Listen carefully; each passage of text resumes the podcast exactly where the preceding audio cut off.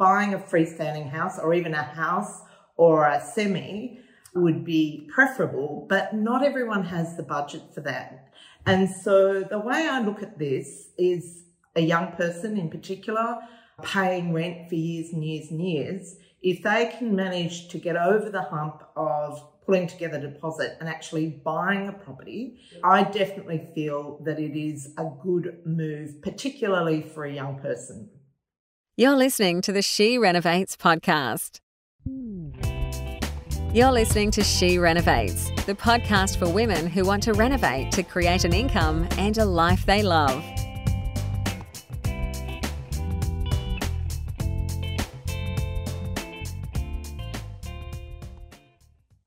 Good morning, renovators. So, recently I've been looking at a few apartments with some of our Wonder Women, with my daughter, and I noticed that, particularly in Melbourne, many apartments are selling for less than what they were bought, the owners paid for them, like three to five years ago, which made me think about our niece who has been renting an apartment in just north of the CBD of Melbourne for quite a few years. And I thought maybe she should be looking at buying something. And so I suggested that to her, and it had never dawned on her to even think that she might be able to own an apartment. So it's been a very exciting thing for her. So we were down there recently and we were looking at apartments together. And I told her that I would send her a list of things to take into account when she's deciding which apartment to buy. And I just went to sit down and write an email. I decided, you know what? You may have someone in your life, or this may be useful information for you. And so I'm going to report it as a podcast. So I'll forward it to our niece, but also I'm hope, oh, well, I know that this will be useful for you. And so what I want to talk about is probably 10 things that you should take into consideration when buying an apartment. Now, my niece is looking at buying a one bedder. That's what she currently rents. So she's looking at replacing that. But most of the things that I'm going to talk about pl- apply to whatever size apartment you're buying. Now, the first one is I want to address a point that comes up a lot and certainly came in into our conversation about this particular purchase.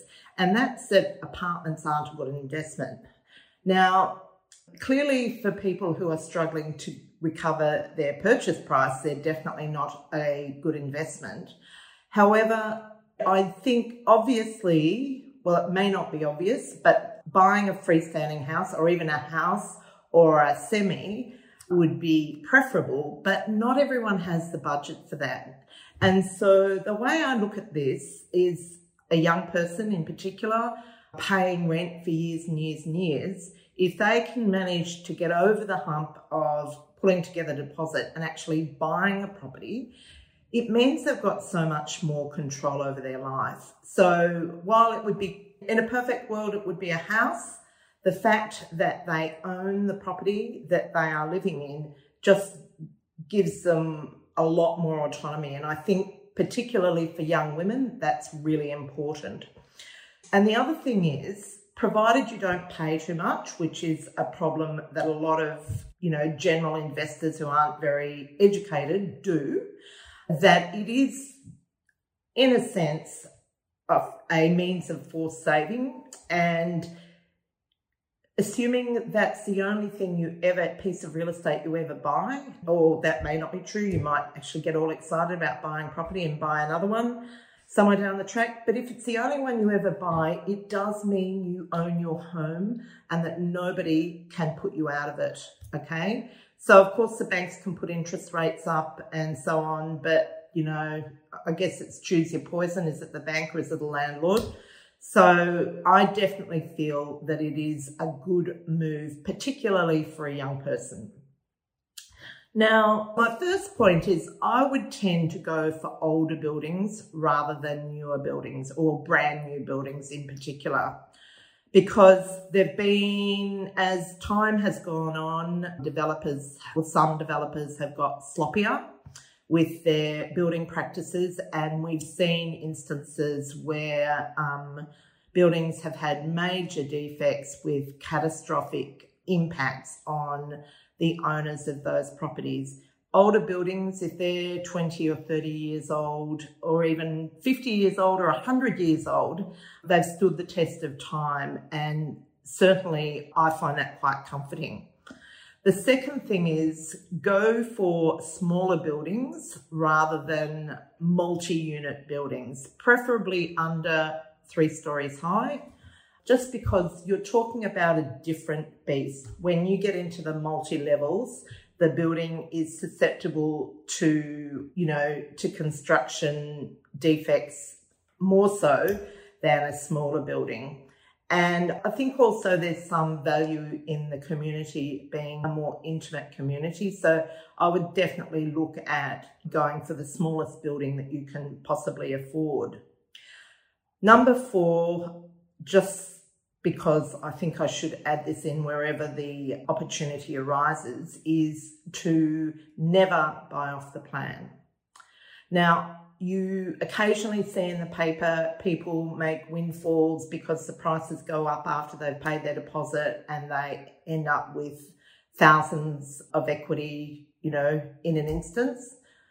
You also see cases in the paper where people win lotto. I think those two situations are on par. Most people who buy off the plan find it takes years and years for the value of the property to get back to what they paid for it. The reason for that is because there are big sales incentives for marketers to sell apartments. Not unusual for a small apartment to have a $50,000 commission, which basically means you're paying an extra $50,000 for a property that may only be worth, you know, $400,000. So it's quite a lot of money. And that's why often with new apartments, you can own, well, I've seen instances where people have owned them for 10 years and they're still not worth what they paid for them. So really avoid buying off the plan like the plague. Next one. So our niece was looking at a one bedder because that's what she currently rents. And I've encouraged her to see if she can stretch to a two, two bedder.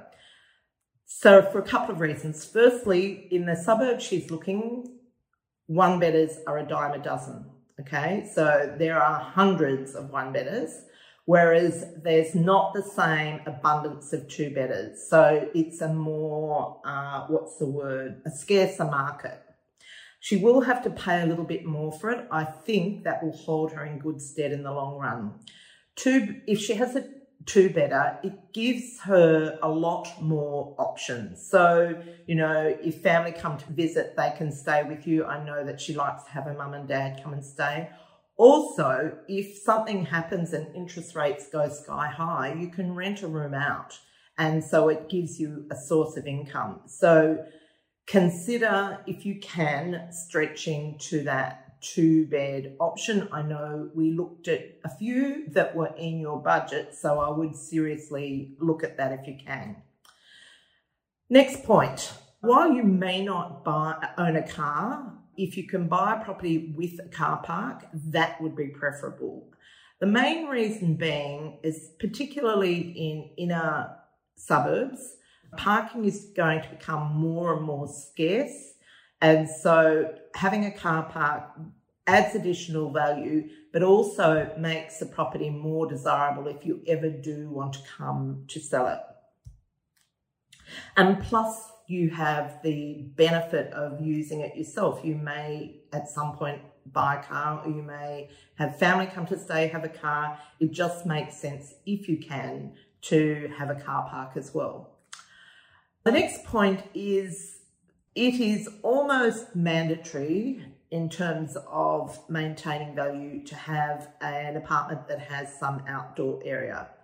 The only exceptions would be if the property is a character building, such as an Art Deco, that has no outdoor area and no opportunity for creating that. But generally speaking, that is sort of, I guess, what's the word, a must have in the Australian lifestyle. And it will impact the resale value of the property if you don't have it. So the next thing to consider is orientation. A property, obviously, a property that's north facing is always the most desirable because you get that winter sun coming in. If you can't manage a north facing property, then probably east will be next and west, and then last is south because it's cold and dark. You do want to make sure the property has lots of natural light. Although, you know, we've renovated lots of apartments and we have a few tricks for making the space look much lighter and brighter if it comes to that. When you do actually find something that you're considering buying, you absolutely need a subscription to a data service. So we use RP Data because you need to have as much information as is available to inform your decisions about what to offer. So RP Data gives you lots of information. In particular, you can find out what the current owners bought the property for. You can do a search and find out all the recent sales in that building, which is very helpful for informing what you should offer for that property. And don't be afraid to make a cheeky offer. I like to have lots of rods in the fire. It doesn't happen very often because usually we're working in scarce markets. But if you can find two or three properties that you like and fit your criteria, if you can make a cheeky offer on every one of them uh, and see who comes back, then you know who's the most negotiable amongst the vendors. In terms of position, in the building. So the value of the properties or the apartments in a building, like buildings are their own little market. And so the values of the apartments go up as you go up the building. Now, unless I can be on the very top and have, you know, panoramic views of the district, my personal preference is ground floor. The reason for that is that often you have extra outdoor space. You know, you can incorporate some of the common area in your personal area. And if you need to do renovations, that more often than not, it's much easier to move plumbing because you don't have an apartment below you. So just talking about, once again, you've found something and you're doing due diligence. Any exclusive use space, like the agent may tell you, oh, this large outdoor area, that's for the exclusive use of this unit. It may be common area, but you know, you've got exclusive use on it. You want to make sure that that is on title. So if you don't know how to do that, get your conveyancer to help you and make sure that it's on title because it's not, if it's not on title, then it's not what you think it is. So make sure you know what you're buying. I'll give you a little story about that. So, a few years ago, we did a renovation for our charity and we bought a studio apartment in Surry Hills, just down from Central Station. And when we were looking at the minutes, the strata minutes, we noticed that there was something about people graffitiing car parks and just couldn't really figure out what it was, but it didn't really seem very serious. So, didn't think any more of it. Turned out that the developer who had built the building had done something really shonky and sold off all the car parks that he was required to keep for visitor parking to meet the terms of the DA. And like 20 years later, council had come down and said, okay, so you're meant to have 16 car parks and you don't have them we're going to fine you so many thousand dollars a week for every week that you don't have those 16 visitor car parks. And so then they negotiated with the owners corporation negotiated with those buyer, those owners, the ones that have been sold car parks and thought they owned one but didn't, and said, look, uh, we're going to call them visitor car parks. You still have exclusive use, but we'll just call them visitor car parks. And they objected to that. And so they got out spray cans and sprayed their names on the car parks or their unit number. And so that was what the graffiti was about. Now, fortunately, the unit we bought had a car park on title. We did our due diligence and made sure that that was all hunky dory. And you could say we were probably safe, but I could see a massive uh, debacle brewing, and I could see that in that building, the owners were going to have to make a contribution. Well, this was my view. Of it. It looked like that they were going to have to make a contribution to pay back the people, compensate the people who thought they had bought a car park and didn't have one, and it was just going really nasty. So, really, really important to read to get a strata report to make sure that there are no issues brewing in the building and to also make sure that what you think you're buying is actually what you are buying. Another thing to do with the strata report is to look at the levies.